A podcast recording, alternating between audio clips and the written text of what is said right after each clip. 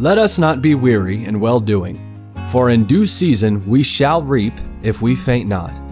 Believers have God's promise that when we faithfully obey Him and don't give up, we will enjoy the very best returns. Let the Lord encourage your heart as Joe Vasick, pastor of Northeast Baptist Church of Danbury, Connecticut, urges us to stay the course. I wouldn't trade the life of serving the Lord for anything in the world. I'm so glad that God allows and calls His children to be co laborers with Him in the work of the ministry. Let's be clear, though the ministry life is not without its very special kinds of challenges. And these challenges are not just for pastors and missionaries and evangelists and their families. Anybody who makes serving the Lord a priority in their schedule is going to encounter a unique brand of spiritual, physical, mental, and emotional difficulties that they're going to have to let the Lord teach them how to overcome. That's why it's so important to cling tightly to the promises of the Bible that are especially for the servant of Christ. Promises that give direction and confidence to the disciple of Jesus. My favorite ministry promise is Galatians 6 9. And let us not be weary in well doing, for in due season we shall reap if we faint not. I love that promise for several reasons. One reason I love it is because of its description of serving Christ. It describes the work of the ministry in two words well doing. Let us not be weary in well doing. I love that. The context of this promise has to do with sowing and reaping. If we sow good seeds, we'll reap a good harvest. If we sow bad seeds, we'll reap a lousy harvest. The previous verse says, He that soweth to his flesh shall of the flesh reap corruption, but he that soweth to the Spirit shall of the Spirit reap life everlasting. Verse 10 says, As we have therefore opportunity, let us do good unto all men, especially unto them who are of the household of faith.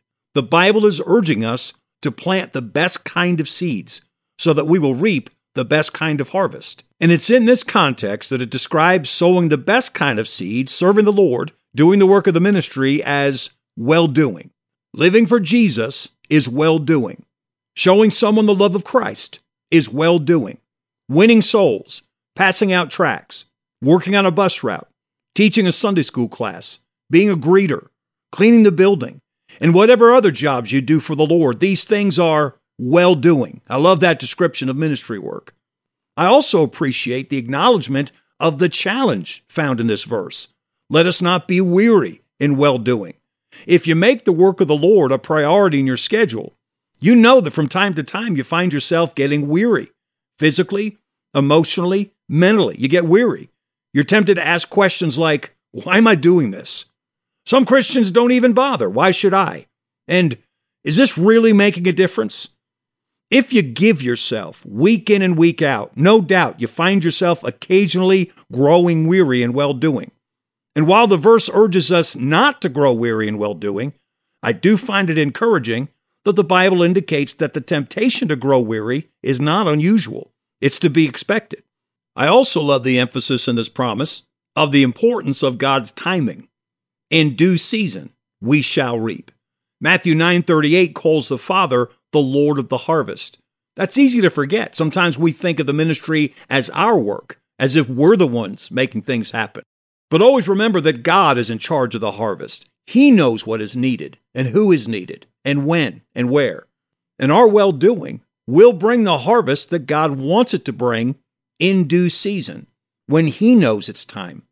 Our job is to not be weary in well doing. I love God's promise of success. We shall reap if we faint not. When you have God's full guarantee of success, you can keep going, no matter how weary you may feel. And let us not be weary in well doing, for in due season we shall reap if we faint not. A number of years ago, I preached a Sunday morning message in our church based on this text. I had immersed myself in this verse all week long. And when the message was over that Sunday afternoon, I was sad to have to let go of it and move on to next Sunday's message. I think maybe every pastor knows that feeling occasionally to be so consumed with a message all week, and then to preach the message once, and then to have to sort of let it go forever.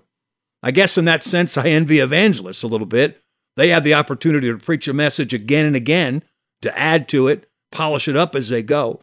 But for a pastor, most messages are one and done. But this particular week, I was so helped by the verse myself that I just didn't want to let go of it after the message was preached. Monday came, and I found myself still consumed with Galatians 6 9. I had a meeting with some preachers that Monday in New Jersey. It was about an hour and a half away from home. I drove to the meeting. Then, after the meeting was over, I got in the car and headed back home, still meditating on Galatians 6 9. As I drove north on the Garden State Parkway, my mind began to be flooded with so many different things that we do in the Lord's service. Things that God promises, if we faint not, will cause us to reap a harvest someday.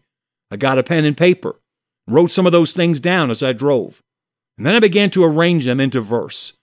By the time I got home, I had written a song called If We Faint Not. My family and I learned the song, and we've sung it many times in our church and in other places. In 2013, our family was blessed to record a music CD, and we recorded If We Faint Not. That wonderful Bible verse never gets old to me. And let us not be weary in well doing, for in due season we shall reap if we faint not. Christian, God has great things ahead for you. Stay the course. We pray that today's program was a blessing to you. If you have any questions or comments, we'd love to hear from you. You can email us at staythecourse at nbcdanbury.org. God bless you. So, dear Christians, stay the course. God's promise is yours. We shall.